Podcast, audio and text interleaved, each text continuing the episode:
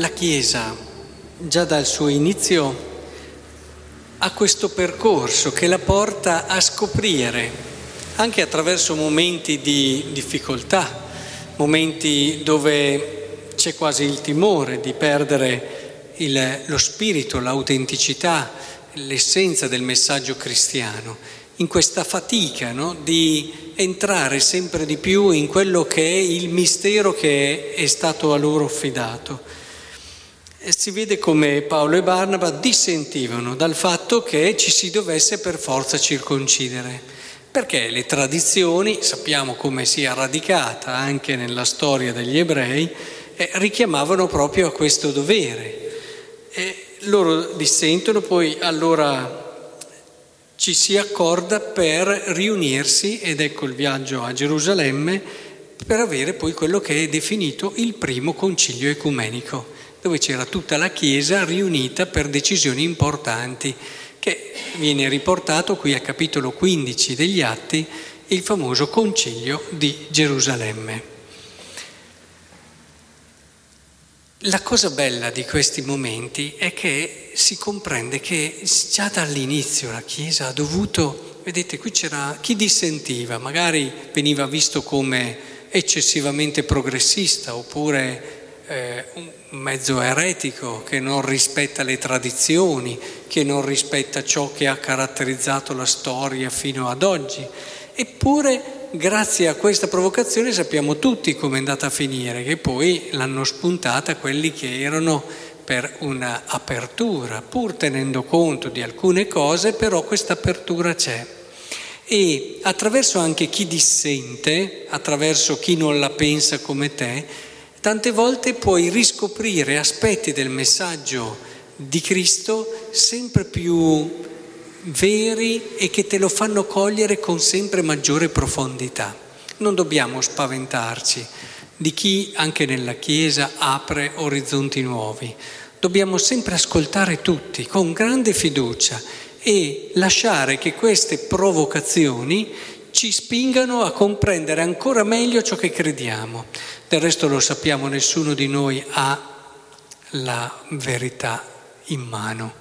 e neanche la Chiesa possiede tutto il messaggio di Cristo, è ancora in cammino, lo era fin dagli inizi ma lo è anche adesso. Il nostro Papa ci sta provocando, stimolando moltissimo in questo senso, quasi a farci capire che ci sono vari livelli nelle verità che crediamo, ci sono alcuni aspetti che sono più legati anche a tempi, a momenti e ce ne sono altri essenziali, in particolare l'annuncio di Cristo, del suo mistero, del suo amore, della sua misericordia, del suo desiderio di essere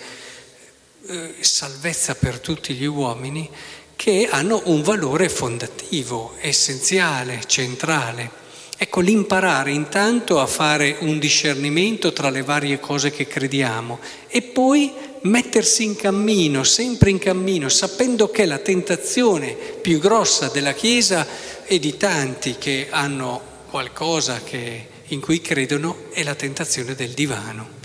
cioè il divano interiore naturalmente, quando ci si siede lì già sicuri di avere già capito tutto di quello in cui credi. È una tentazione terribile perché davvero dopo allora si scivola facilmente nel dare un peso eccessivo a ciò che è puramente esterno, si ideologizza la propria fede che diventa un'ideologia e facilmente si creano anche degli schieramenti,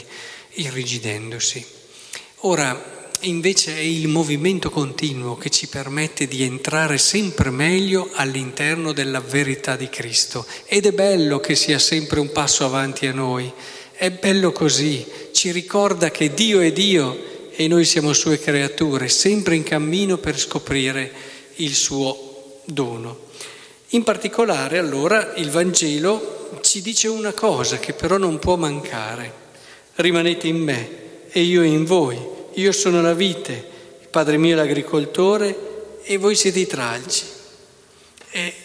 questo ci ricorda una cosa, che questa opera di discernimento e di crescita però deve essere sempre irrigata da molta, molta preghiera.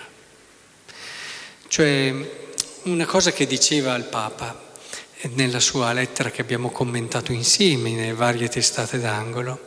e quando ha parlato di un momento all'interno della storia dei gesuiti un po' particolare, si parlava dell'introduzione del quarto voto, eccetera, di sé la cosa che mi dava tranquillità è vedere che padre Arrupe era un uomo di grande preghiera. Dice, quando si prega tanto e bene, non si prendono le scelte sbagliate,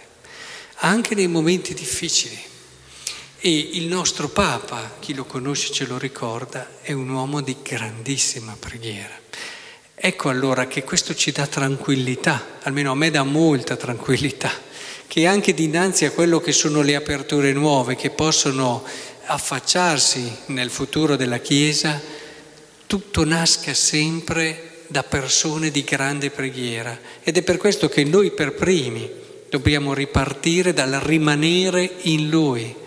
dal lasciare che Lui, la Sua parola, riempia sempre più la nostra mente e il nostro cuore. Solo così, anche nel nostro piccolo, riusciremo a scegliere e a comprendere la via che il Signore ci sta ponendo innanzi, anche quando ci sorprende, anche quando ci sprogramma, anche quando è diversa dalle nostre aspettative, riconoscere la novità di Dio e viverla con tutto noi stessi.